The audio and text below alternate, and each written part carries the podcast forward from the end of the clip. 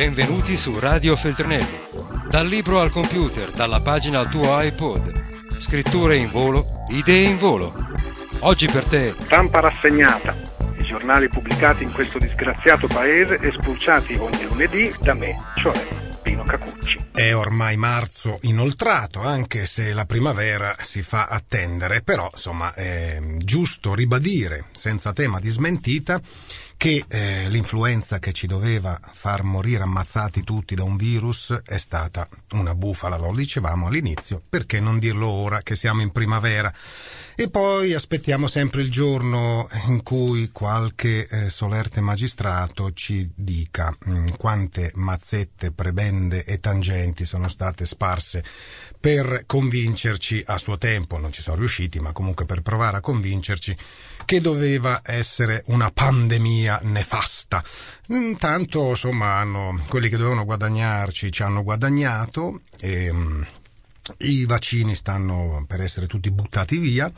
Per fortuna gli italiani si sono rivelati comunque meno polli d'allevamento di quanto eh, qualcuno crede e, e, non si è vaccinato quasi nessuno ehm, tutta la nostra pena per quei pochi che ci sono cascati. Comunque, 8 marzo e andiamo su carta.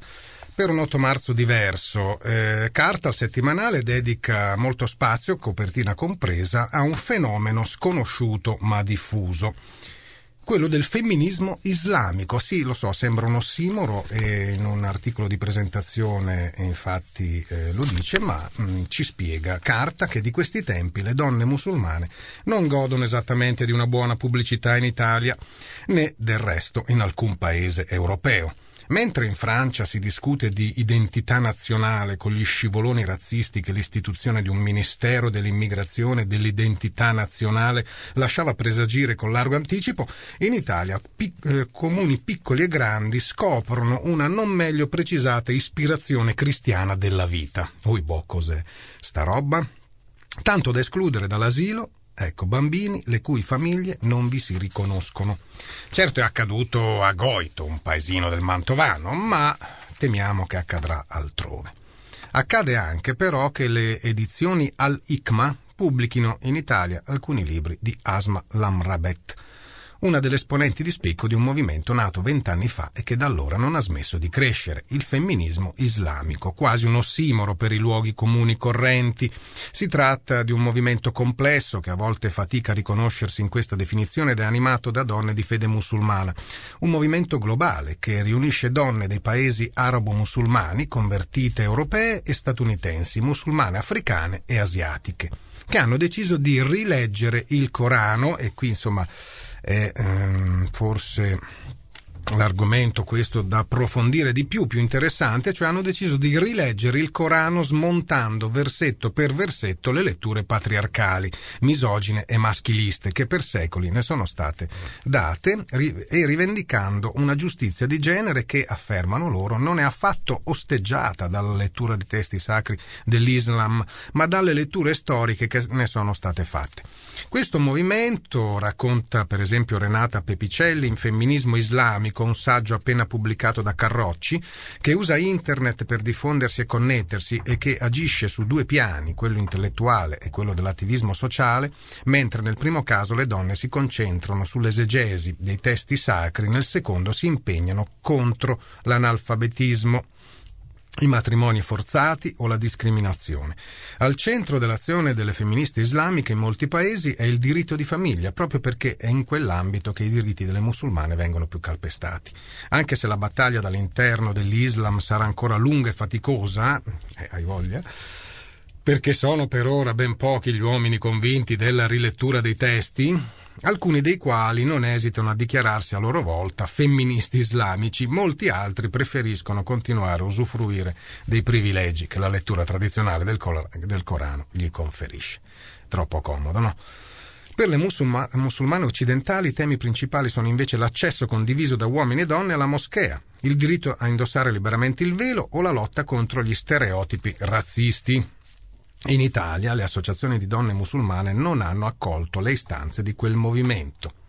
Come spiega Patrizia Cadigia del Monte, due cognomi, delle European Muslim Network sono così occupate a difendersi in Italia eh, dal governo, dalle istituzioni, dal clima ostile che si respira nel paese che hanno preferito affermare la propria identità in modo piuttosto conservatore. La principale associazione di donne musulmane, l'ADMI, cioè Associazione delle donne musulmane in Italia, aderisce tuttavia a questo forum europeo delle donne musulmane, che si dà da fare perché le donne possano svolgere un ruolo di primo piano nell'Islam. E resta il nodo, affrontato per esempio su carta da Lucia Sorbera del Centro Interdipartimentale di Ricerca e Studi sulle Politiche di Genere dell'Università di Padova, del rapporto spesso conflittuale di questo movimento con gli altri femminismi. Eh sì, perché insomma sono molte le reticenze nei confronti di chi propone la religione come orizzonte possibile di emancipazione.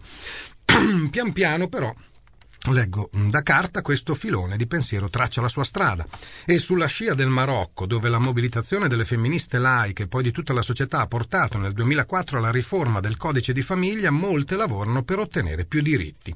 È il caso di molti collettivi, primo fra tutti quello delle Sisters in Islam malesiane, che hanno lanciato una piattaforma per l'uguaglianza dei diritti, Musawa alla quale aderiscono una cinquantina di organizzazioni. Di sicuro il femminismo, laico o islamico che sia, sta smuovendo qualcosa in tutti gli Islam e speriamo proprio di poter condividere questo finale improntato all'ottimismo di carta, ma è comunque una realtà di speranza. E intanto in Italia, beh, mh, vado sul Corriere della Sera, per esempio, dove c'è una lettera di una studentessa, Alice Zentilomo, niente da festeggiare, donne svestite e senza molta dignità, già dal titolo, insomma. E, caro direttore, che senso ha la giornata della donna? Essere italiani è già di per sé molto difficile, se poi si hanno quasi vent'anni, un diploma degli ideali e altre cosette futili di questo genere, figuriamoci. In effetti l'unica categoria messa peggio degli studenti italiani diciannovenni è quella delle studentesse italiani diciannovenni. E io ovviamente ne faccio parte perché sono nata nel 1990, ho un diploma di maturità classica, frequento l'università, credo nella ragione nella libertà dell'individuo, nella giustizia giustizia e in molte altre cose che raramente vedo applicate. Una lettera abbastanza lunga, più avanti Scrive la studentessa Alice, io non faccio la moralista, non mi deprime vedere ragazze mezze nude orgogliose del loro bel fisichino mentre io inizio una dieta nuova ogni lunedì. Non mi dà fastidio il fatto che loro abbiano trovato un modo semplice e veloce per guadagnare mentre io ho deciso di complicarmi la vita studiando. Semplicemente mi vergogno. Mi vergogno perché se questa è la figura della donna, adesso io non mi ci voglio immedesimare e non voglio essere accomunata a chi si lascia sfruttare in questo modo gettando via vestiti e dignità. Abbiamo davvero qualcosa da festeggiare. E conclude così la lettera della studentessa universitaria Alice Zentilomo sul Corriere della Sera. L'8 marzo non siamo particolarmente privilegiate, non veniamo tenute in maggiore considerazione, non godiamo di diritti extra. L'8 marzo un giorno qualsiasi, però che bello ci regalano una mimosa. Eh, amara. Intanto, eh, a molti chilometri da qui, eh, altre coppie festeggiano questo inizio di marzo e mh, mm, a Città del Messico, insomma, la primavera è già arrivata. Nel Distrito federale 8 coppie di donne e 11 coppie di uomini si sono sposati in questi giorni. E sì, perché ehm, le leggi federali non lo permetterebbero, ma per fortuna il Messico è una federazione di stati e eh, Città del Messico è lo Stato eh, più popoloso, il Distrito federale, beh lì eh, il Parlamento di quello Stato eh, ha eh, appunto legiferato che ehm, le coppie di omosessuali possono non solo sposarsi ma avere quindi tutte le garanzie relative e anche adottare figli. Se ne è accorta l'unità che in un eh, micro articoletto comunque bisogna andare fino a pagina 37 per carità, però insomma scrive Città del Messico una legge per sposarsi. La scorsa settimana a Città del Messico è entrata in vigore la legge che permette alle coppie di gay e lesbiche di sposarsi e di adottare bambini. È la fine delle nostre lotte e l'inizio di una vita in libertà a Città del Messico, ha dichiarato l'attivista Judith Vasquez. E mm, sempre in questa città intanto sono state messe a disposizione le prime 1114 biciclette del progetto Eco Bici. il sindaco reggente, insomma governatore di questo Stato, cioè la capitale federale, mm, ha mm, promesso, si è impegnato ad estendere fino a 300 km le piste ciclabili entro il suo mandato. E, ehm, però eh, da Città del Messico in questi giorni ci è anche giunta una notizia molto triste e ci ha lasciato Carlos Montemayor. Qualche anno fa era stato anche a questi microfoni, l'avevamo intervistato io e Piero Santi durante un suo lungo giro in Italia di presentazioni e incontri dei suoi libri. Carlos era eh, scrittore, saggista, poeta, persino um, un ottimo tenore, insomma, era anche appassionato di opera lirica e aveva 63 anni ed era forse una delle se non la più lucida, comunque tra le più lucide coscienze critiche mm, del Messico. Eh, è morto poche ore prima che andasse in tutte le librerie il suo ultimo libro mh, mm, sulla violenza di Stato eh, messicana contro eh, i movimenti dagli anni 60 a oggi. E insomma, eh, I suoi libri, eh, se vi interessa, se già non li conoscete, in Italia per esempio alcuni sono stati pubblicati eh, da Marco Tropea, editore. Ma torniamo nell'Italia, anzi nell'Italietta. Ehm, l'unità ha una copertina che a prima, così, al primo colpo d'occhio anch'io ho pensato, ma eh, perché dedicare tutto questo spazio alla nottata degli Oscar? Mm, come hanno fatto? Poi sono rimasti con la tipografia aperta. No, in realtà poi a ben guardare l'Oscar ha la faccia di uno che non cito perché porta scalogna. Comunque il titolo è Gli Oscar della notte, miglior sceneggiatura, Popolo delle Libertà, miglior attore protagonista quello lì Silvio, insomma. Miglior attrice protagonista Renata Polverini, miglior attore non protagonista Ignazio La Russa, miglior dialogo Alfredo Milioni. Questo Carneade che dopo quella porcata che ha fatto, eh, che nessuno ha capito se era pagato per farla o se davvero è così pasticcione, mh, mm, più probabile la prima. Ehm, eh, adesso insomma è diventato qualcuno, mh, mm, è già desaparecido, eh. dovrebbero dirci dove l'hanno infilato, perché dopo le prime mh, mm, disastrose interviste eh, l'hanno nascosto da qualche parte. Comunque per gli effetti speciali l'Oscar va a Roberto Maroni e il premio alla carriera Gianni Letta. E così poi l'unità dedica molto spazio, a cominciare dall'editoriale di Giovanni Maria Bellu, Truffatori confessi, prendiamoci il buono di questa penosa vicenda, la chiarezza per esempio, se ancora esisteva qualche speranza che Silvio Berlusconi e il suo clan politico-affaristico potessero essere interlocutori in una normale dialettica democratica, adesso è definitivamente caduto.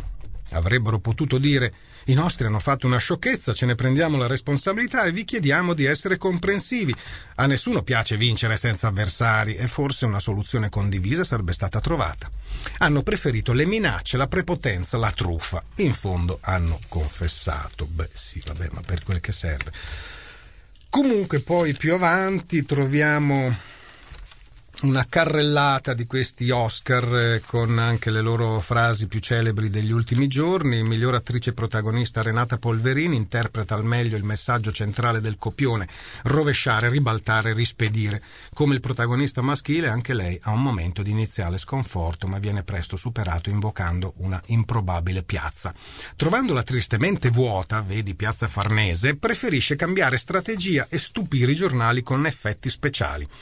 È stato fisicamente impedito ai nostri delegati di ultimare la consegna del materiale necessario. Frase da ricordare. Dobbiamo tirare fuori i muscoli sulle bandiere, ma che è questa mosceria? L'ha detta il primo marzo sul palco di Piazza San Lorenzo in Lucina. La mosceria è cos'è? Un'invocazione al cielo durismo non ha portato bene a colui che lo varò il cielo durismo. Adesso lì che bofonchia che non si capisce neanche cosa tenta di dire. Ma e poi va avanti questa carrellata con tutti quanti questi Oscar, ma io a questo punto andrei invece sulla stampa che invece va a intervistare Emma Bonino. Beh, Emma Bonino è seriamente tentata di ritirarsi eh, perché dice non si può giocare con i bari.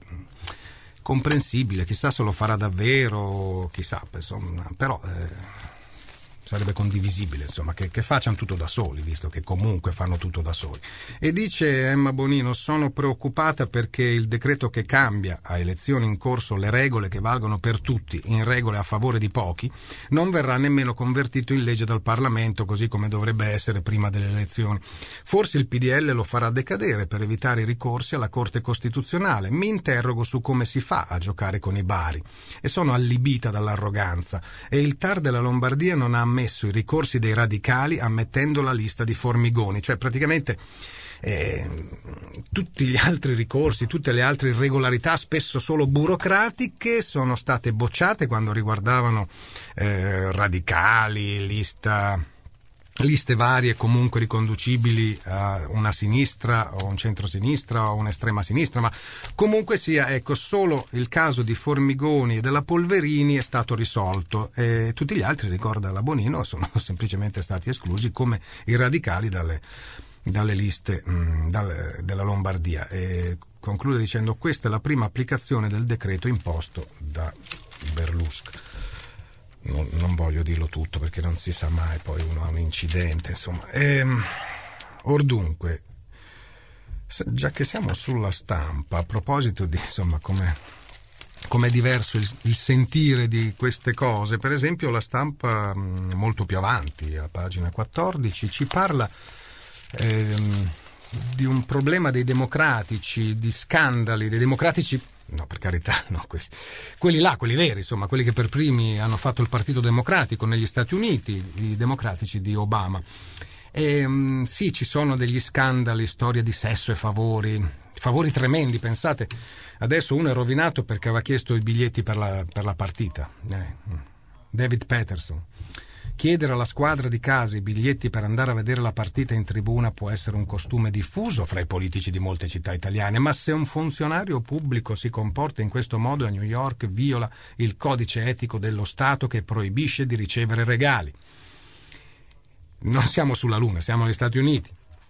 È questo il reato in cui è in corso il governatore David Patterson, chiedendo agli Yankees dei biglietti gratis per le World Series del campionato di baseball 2009.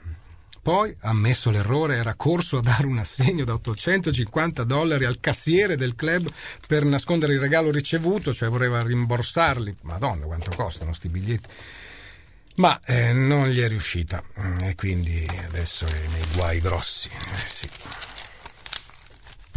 Dunque, adesso passiamo a Repubblica. A proposito di scandali, scandaletti e scandaloni vortici di diamanti. Eh, Repubblica, come fanno anche altri quotidiani, ci parla eh, del, di un'altra domenica delle Cariole, insomma, un'altra giornata della protesta delle Cariole. Eh, se ne è parlato persino sui telegiornali Fininvest, del partito Fininvest perché mentre 3.000 prendevano le cariole, una trentina inneggiavano a Bertolaso e quindi finalmente abbiamo visto l'Aquila mh, mm, eh, anche eh, da parte di manifestanti. Ma eh, leggo da Repubblica L'Aquila, la polizia non ferma le cariole, in 3.000 portano via le macerie, tensione con gli agenti e vabbè. Però nella pagina di fianco ce n'è una nuova. Voi sapevate che a Varese c'era una, un'emergenza, un'emergenza veramente drammatica. Sì, i mondiali di ciclismo, eh, perché ormai con questa cosa della protezione civile che si occupa pure di gare di nuoto, ehm, con un sistema che veramente avevano scoperto, la, la, era l'uovo di Colombo, cioè una semplicità estrema, affidi alla protezione civile qualunque cosa e quella qualunque cosa automaticamente avrà i finanziamenti dalla sera alla mattina o dalla mattina alla sera perché viene ehm, al, al, fast track, insomma, viene eh, tutto approvato come se fosse un'emergenza, cioè un terremoto, un maremoto, uno tsunami e invece no, a Varese dovevano esserci soltanto delle gare ciclistiche. Mondiale ciclismo, la legge dell'urgenza, a Varese spese folli e lavori a metà due hotel in eredità in crisi, due, l'eredità, due hotel in crisi, parcheggi mai fatti, altre opere incompiute, indaga la procura, oltre 70 milioni per le gare 2008 con le procedure d'urgenza della protezione civile. Vabbè, insomma, l'ennesima. Poi, vabbè, eh, a proposito di democrazia, via, andiamo in Iraq perché stamattina tutti eh, i quotidiani ci dicono seggi pieni malgrado le bombe, pieni pieni insomma. Però eh, che cos'è una democrazia? Bastano le elezioni? L'Iraq è una democrazia? Eh, siamo ben lontani, adesso poi vedremo un po' di commenti su quanto è una democrazia. Eh, questa, questa eh, convinzione che cercano di far passare gli attuali governanti che eh, la democrazia è uguale elezioni no?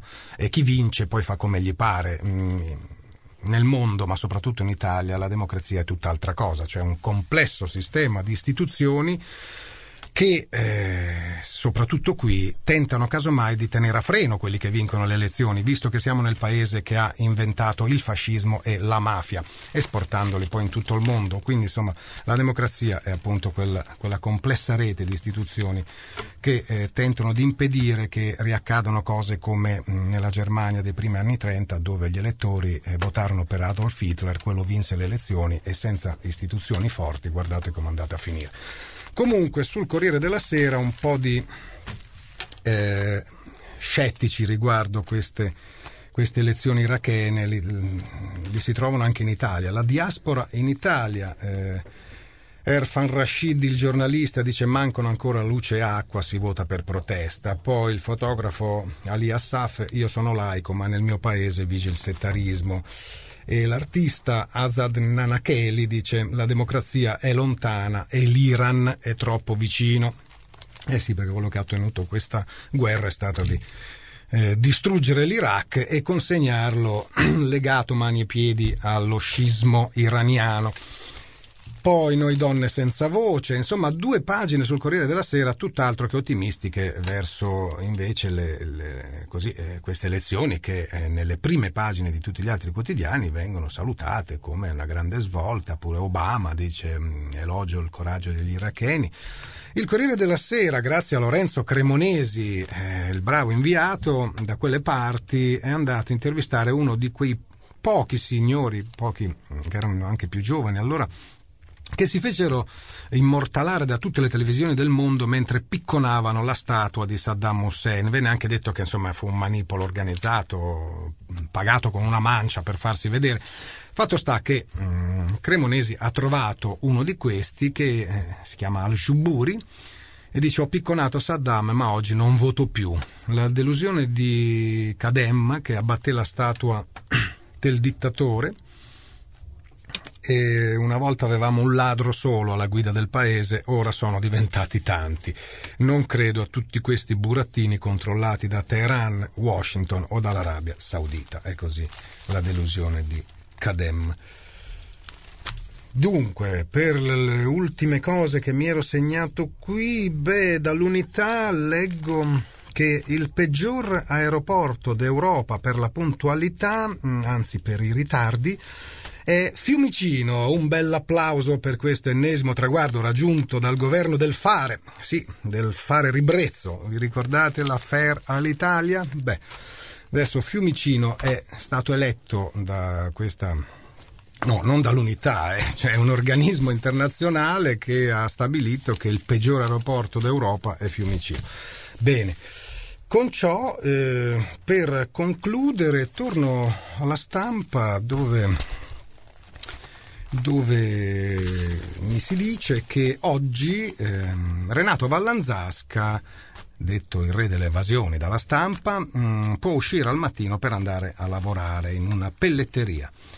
Non è che lasci il carcere definitivamente a quattro ergastoli, ma comunque da quasi 40 anni dietro le sbarre, a parte delle parentesi di roccambolesche evasioni che poi insomma puntualmente lo hanno sempre riacciuffato, tornerà in carcere la sera e, e intanto insomma chissà come va il film che sta girando su di lui eh, sì, qui leggo addirittura che è andato, è riuscito ad avere un permesso per andare sul set eh, di Michele Placido, regista. Mm, insomma, le prove come regista di Michele Placido, per quel che mi riguarda, sono sempre state molto deludenti, ma comunque, chissà, intanto, a parte il film, insomma, mm, vale la pena leggere Il fiore del male, edito da Marco Tropea, dove con eh, il giornalista Bonini Vallanzasca eh, si racconta, eh, racconta tutta una vita, non certo facendo più lo sbruffone in alcun modo, ma insomma è una lettura davvero interessante. Bene, con ciò, buona settimana a tutti, compresa a Renatone Vallanzasca. Radio Feltrinelli, tieni la mente a sveglia, non smettere di leggere. Resta collegato a questo podcast.